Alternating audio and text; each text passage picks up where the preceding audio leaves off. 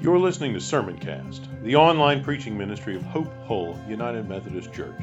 Be sure to visit us at hopehullumc.org/sermons, where you can subscribe to future episodes of Sermoncast and browse our archive of past messages. Thanks for tuning in. We live in what has been called an age of anger.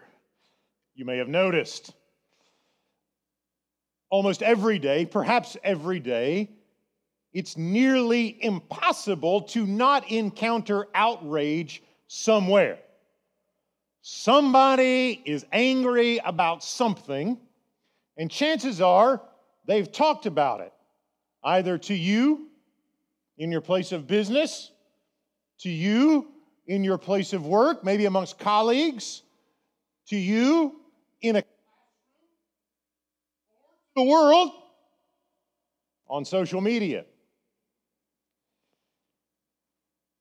Social media even seems to cultivate this outrage culture, doesn't it? Rarely do we see posts on social media that are framed positively or celebratory get a lot of attention. Which ones get shared the most or thumbs up? Is that a verb? Thumbs up? It is now. The most. The angry stuff, right? The people who study these sorts of things understand that complaints get more energy online than compliments or kindness. And the artificial intelligence that curates the stuff you see on your devices understands the conflict gets more energy and response and engagement than anything else. And so it presents you constantly with the things that are intended to provoke outrage. There's some science behind this. The people who take a look at these things and study uh, understand that we're, we're wired for self preservation, aren't we?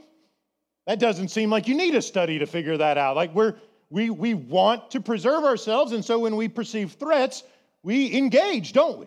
Kind of stand up and maybe, maybe get ready to respond. Like if someone is offering you kindness or peace, you don't have to defend yourself. But if you feel threatened, if your identity feels threatened, if, if your party feels threatened, or if your church feels threatened, or if your workplace feels threatened, or your, if your family feels threatened, you bow up, don't you? You get ready, you engage, you prepare, and oftentimes you respond. And so the algorithms that surround us and the engineers who write them and the media producers, the content creators who fill our world with every form of clickbait, understand that the best clickbait is the outrage clickbait. More discouragingly, is that that amount of content doubles on an annual basis, according to some calculations. So just one year later, twice as much outrage as before. Two years after that, four years after that, you have an exponential increase in outrage. And that's one of the reasons we find ourselves in this outrage culture, this age of anger. Well, social media may not have been around in the first century when Jesus was born. But there were people who experienced anger then too, weren't there?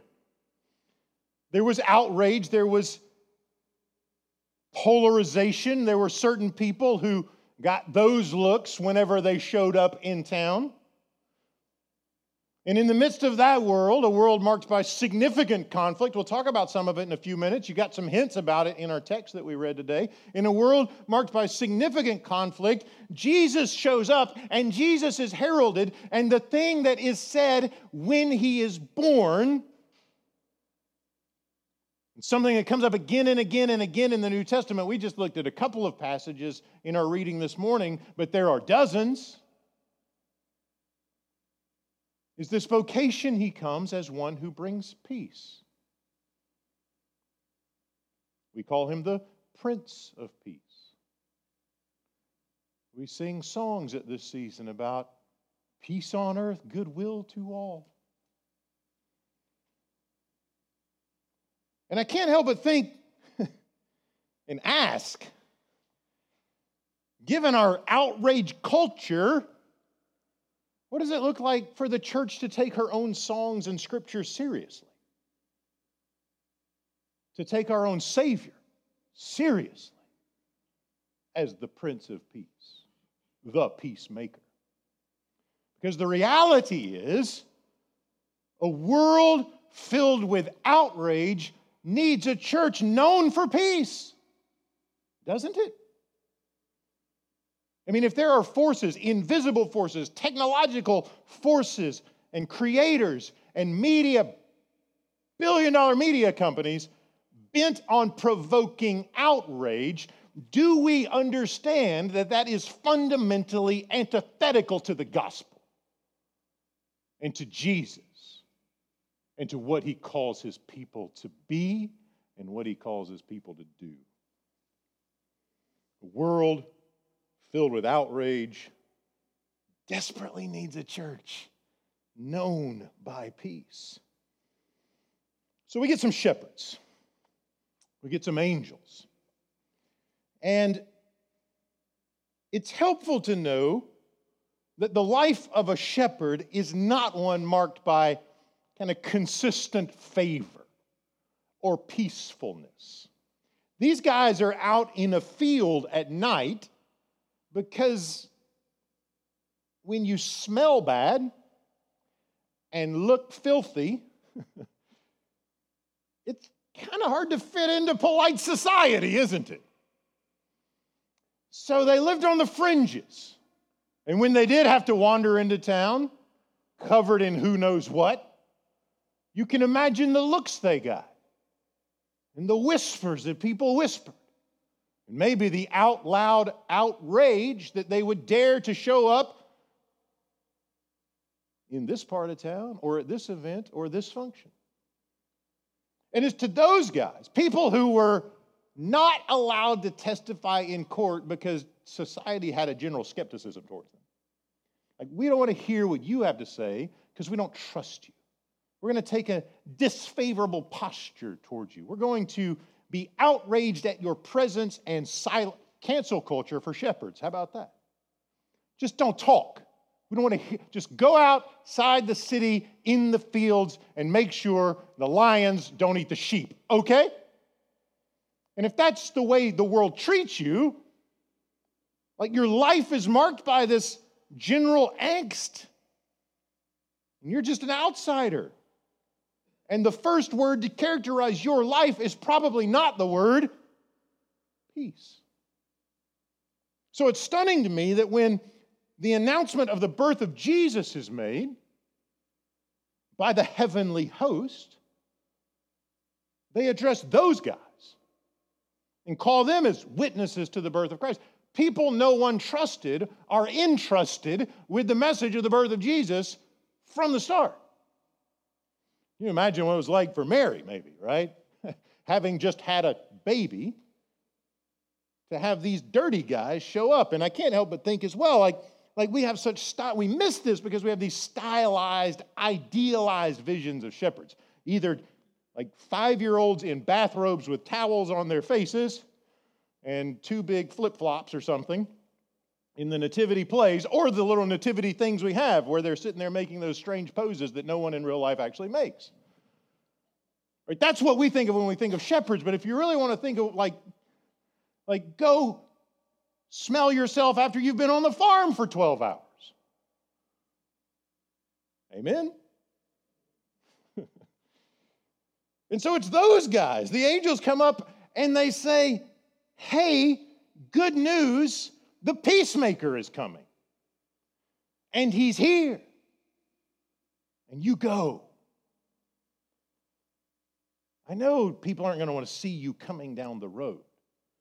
When you go wandering into Bethlehem, people will hold their noses, look away, across the street to avoid you. But the peacemaker is here. The peacemaker. It's no accident that from the start, when Jesus' birth is declared, that he is said to be the one who brings peace to the earth. Glory to God in the highest, the angels said. And on earth, peace among those whom he favors. You get this image, and, and the image is filled out as the New Testament goes on that he's gathering his favors, his favorites, his favored people. And the very fact that this is pronounced to society's unfavorables indicates to us that this goes way bigger than we might have thought. Like you make your list of favorable people. The angels come along and say, We're going to add some shepherds to that list. And some people you wouldn't typically add to that list. Because the church that this Messiah is going to build, the church that this Messiah is going to create, the family he's going to create is going to be filled with former outcasts former unfavorables. He's going to cast his net wide and he's going to deploy his people to the ends of the earth, and no one, no one is outside the reach of his grace and his mercy and his call. He doesn't bring his call to the expected elite the religious class, the political power players. He goes to those whose lives are not marked by peace. Because if you're going to bring peace to a world marked by outrage, that's where you start. It's just where you start. Now, the New Testament picks up this theme, carries it forward. As I said, there are lots and lots and lots of texts. But there's a very specific one that we can look at a little more carefully in Ephesians 2. Ephesians, written by Paul the Apostle. And this guy lives his life on the fault lines of one of the most severe conflicts the world has ever known. Jews and everyone else. Jews and Gentiles. And these two groups did not get along. They had slurs for one another, they criticized one another. The Jews were straight up oppressed by non Jewish government. Their land was occupied. They were slaves in their own cities. When they traveled abroad, some of them tried to hide the fact that they were Jewish when they competed athletically. In the ancient world, you competed unclothed when you competed athletically. Everybody's running around naked playing sports. And some of the Jews would even try to remove the mark of circumcision so they wouldn't be ostracized in Olympic Games. I'm not going to explain how they did that, but there's some scholarly literature on it if you're interested. Jews consistently referred to Gentiles not merely as Gentiles, but Gentile sinners, dogs, and any other number of slurs. The Gentiles just knocked the Jews around for fair for fun.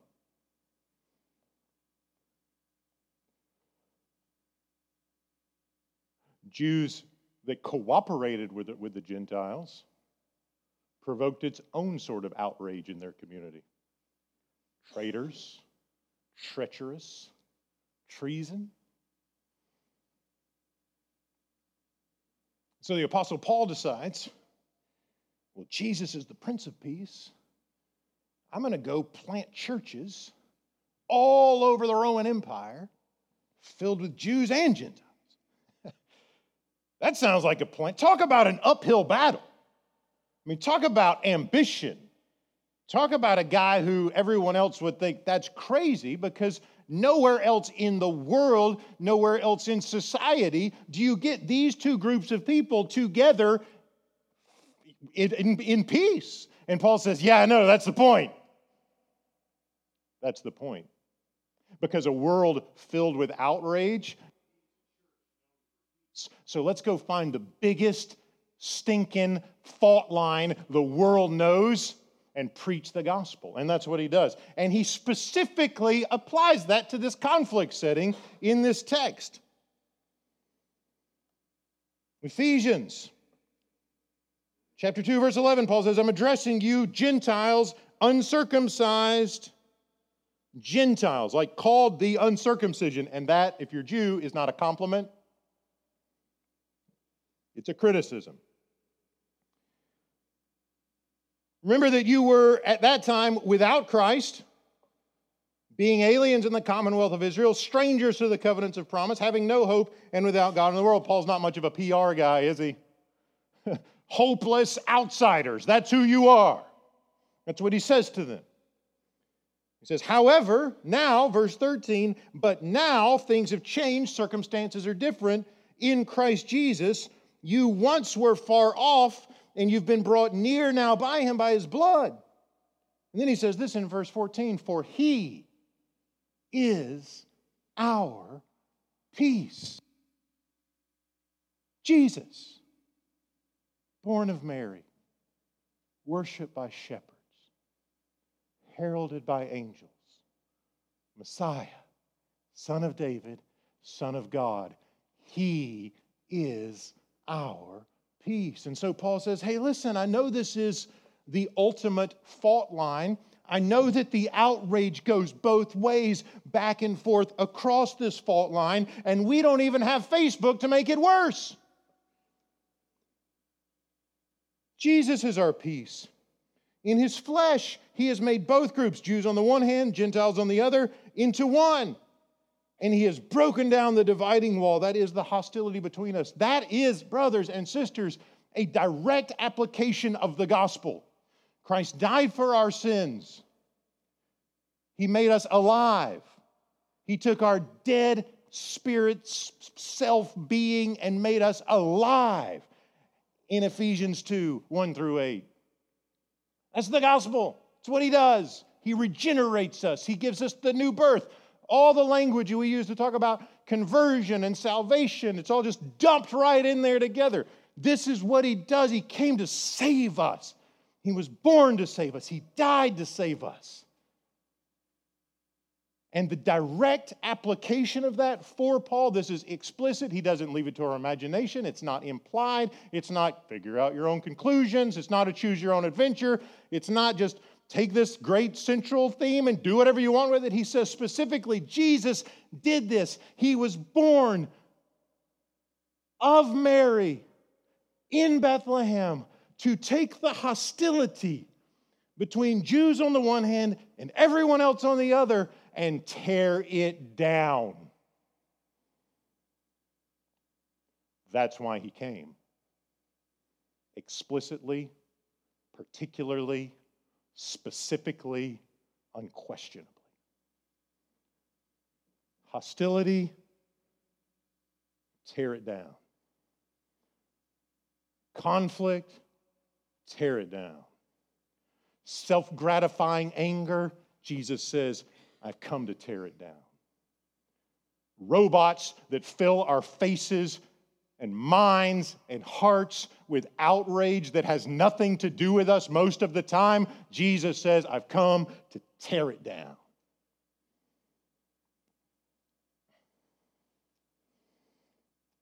He has abolished the law with its commandments. This is verse 15. That he might create in himself one new humanity. So you've got this two sides to the every conflict's got at least two sides, doesn't it? He says, I'm going to take and I'm going to rescue people from both sides. And your new identity in Christ is going to supersede everything else.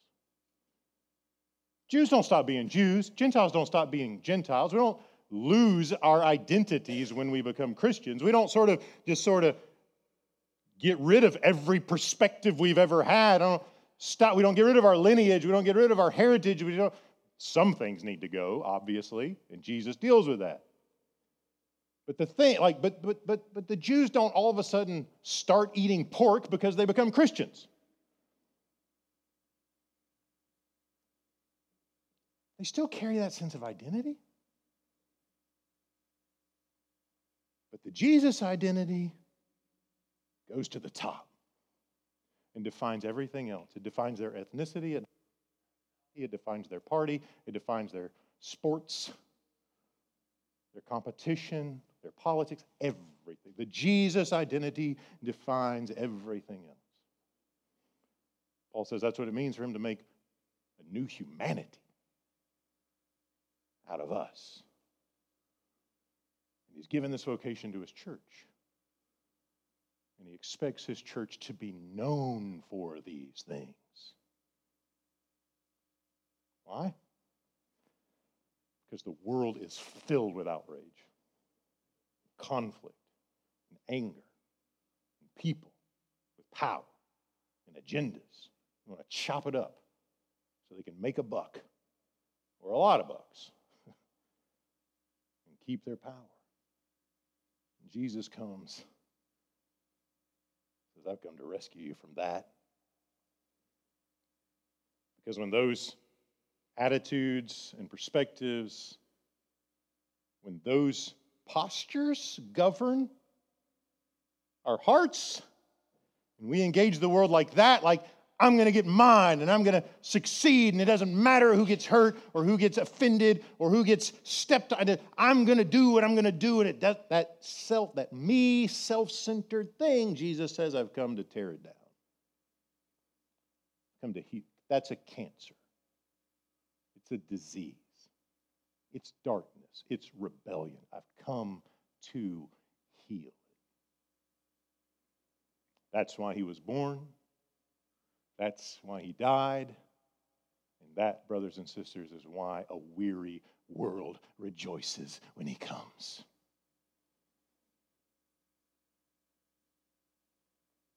Because he's come to heal strife.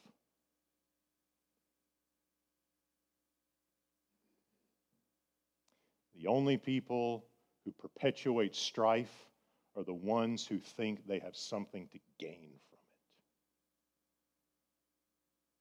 it. and it never helps any of us.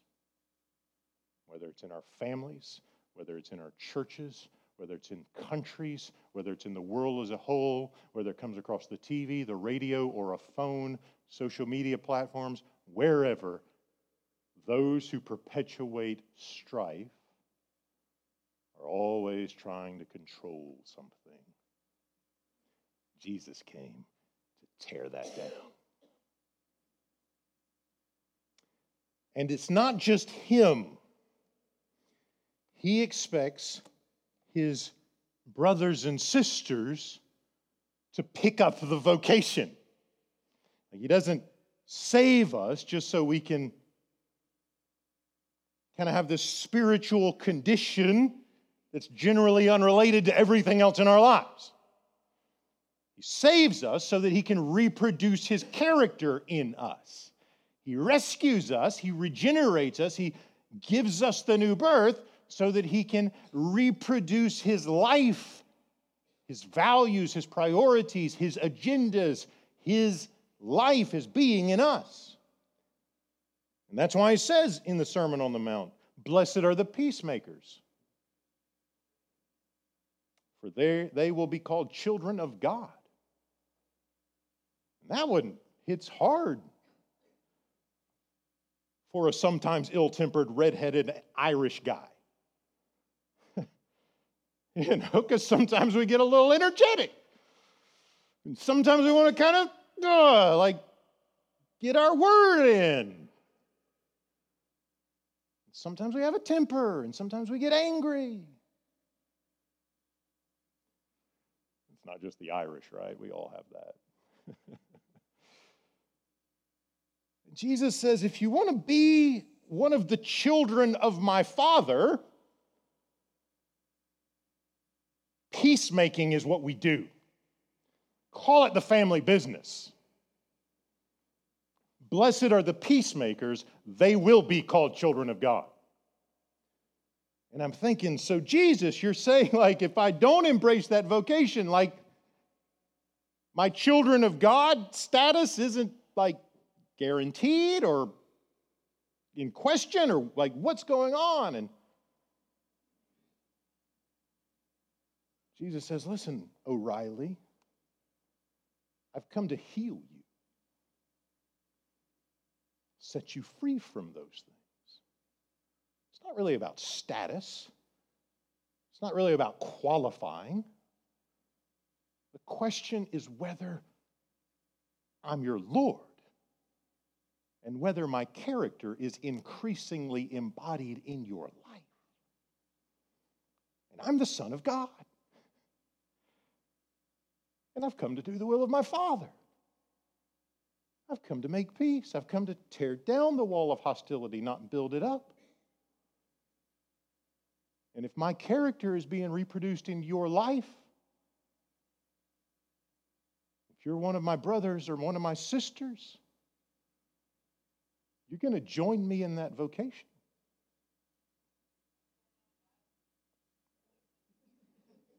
That's what's going on. this is the vocation of the family of God. In a world filled with outrage, the children of God are known for peace. So we're asking, how do we do that? Like, how do we push back against the artificial intelligence that is working 24 7 to, to cultivate, cultivate outrage? How do we push back against the billions and billions and billions of dollars that are spent to cultivate outrage? How do we, how do we even begin to push back? What does it look like? And friends, it looks like Christians in our homes and in our Sunday school classes and in our churches, simply embracing the peacemaker vocation. It comes first by recognizing that Jesus has come to make peace. First, peace between us and God. So, my first question is Has Jesus made peace between me and God? Has he reconciled me? Has he forgiven me? Have I confessed that I'm far from you and I, I, want to be drawn near and, and that that's the work of the Holy Spirit convicting me and converting me and bringing me in? And the reality is, when we gather, some of us may not even be there yet. And if the Spirit of God is convicting you, saying, you know, maybe you're a little not quite as close to me as you thought you were, and, and I want to make peace between you and the Father, and like, don't resist that. He's at work. Surrender. Let him be the peacemaker in your life today. And then recognize that if he does that, when he does that, he wants to reproduce that in your family, in your life, in your family, in your circles that you run in, in your workplaces. So, what does it look like for me to say, all right, Jesus has welcomed me. He has made peace between me and his Father. That's why he died. Now, where are the places in my life where I have influence to embody that? Where are the conflicts? They don't have to be like headline conflicts.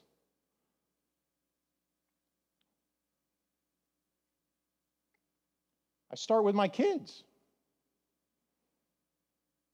How do we make our home a place where we are all, five of us, not just mom and dad, working for peace? Starts with mom and dad. it's easy for mom and dad to rip the peace apart at times, isn't it, for all of us? But how do we embody peace and raise children who embody that sort of peace? Gospel peace, not some sort of fake, like just don't bring your problems to the table so we can pretend everything's nice and fine. But let's hash it out. Let's be peacemakers. That doesn't mean we ignore problems, it means we name them and we get reconciled. So, what do it look like for parents to say, I want to raise my children so that Jesus can say to them, Blessed are you, peacemakers. Welcome to the family of God.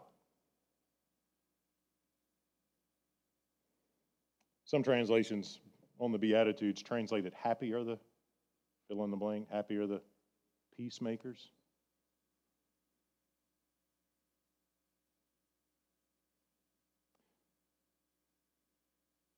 This is what it looks like to be free from strife and free from the pain of conflict and outrage. Like nobody who's outraged is happy. Jesus says, I can offer you fulfillment, blessedness, happiness, joy. This is what it looks like. So, is my family a place that looks like that? You seek peace with God, you seek peace with others. Start with your family, then go to your other groups, like get a piece of paper and write them down. My golfing buddies, my hunting buddies, my sewing club, my book club, my whatever, my seed group, my band group. Sorry, my band group. We were seed groups in another church I served years ago. Um, my band group. Like, how do I cultivate these things? And is there a place in my life where me and somebody else have had words? And we haven't had words since we had words. that probably ticks a lot of boxes for a lot of us, doesn't it? Colleague or somebody at school, or whatever. If I'm going to be a peacemaker, is Jesus calling me to do the unthinkable? To swallow my pride? And to pick up the phone and say, hey, I know I said those things. I'm sorry. Please forgive me. Knowing that it may not be received, you may not even answer the phone, you may get hung up on, whatever. But if Jesus is calling me to do that, then my faithfulness doesn't depend on, depend on the other person's response. So maybe there's somebody in my family or somebody in the church or somebody somewhere else. And there's estrangement, and there's pain, and there's anger, and there's hostility, and there's outrage. And every voice around me, except the voice of the gospel, says, Hold on to your anger. And Jesus says, I've come to set you free, to tear it down, to end the hostility. Brothers and sisters, if you've ever been in this place, you know how hard it is. And it is only attainable, accessible, accomplishable by the grace and presence and kindness of the Spirit of God.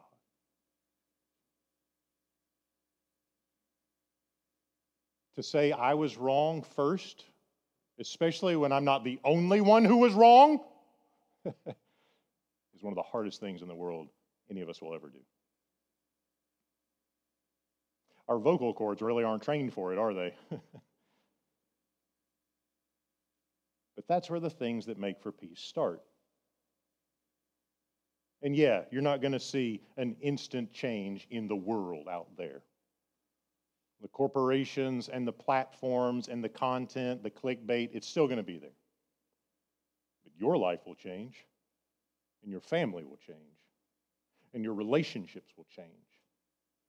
And the outrage out there won't have the same impact that it once did in here.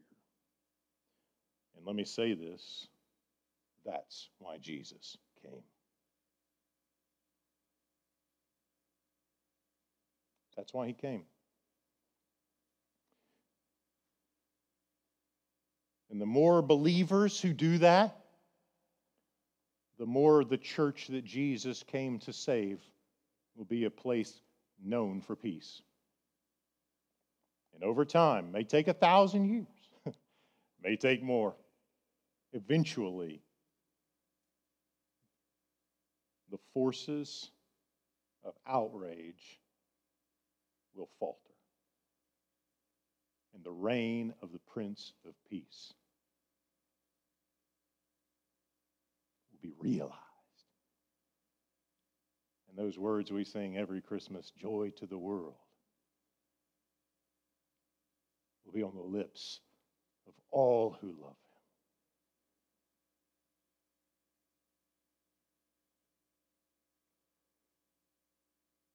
I wonder how well we envision a day when the reign of the Prince of Peace becomes our visible experiential reality.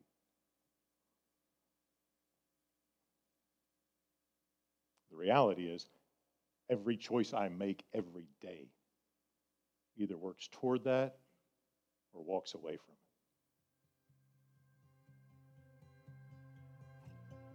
We just have to decide what sort of Christians we want to be.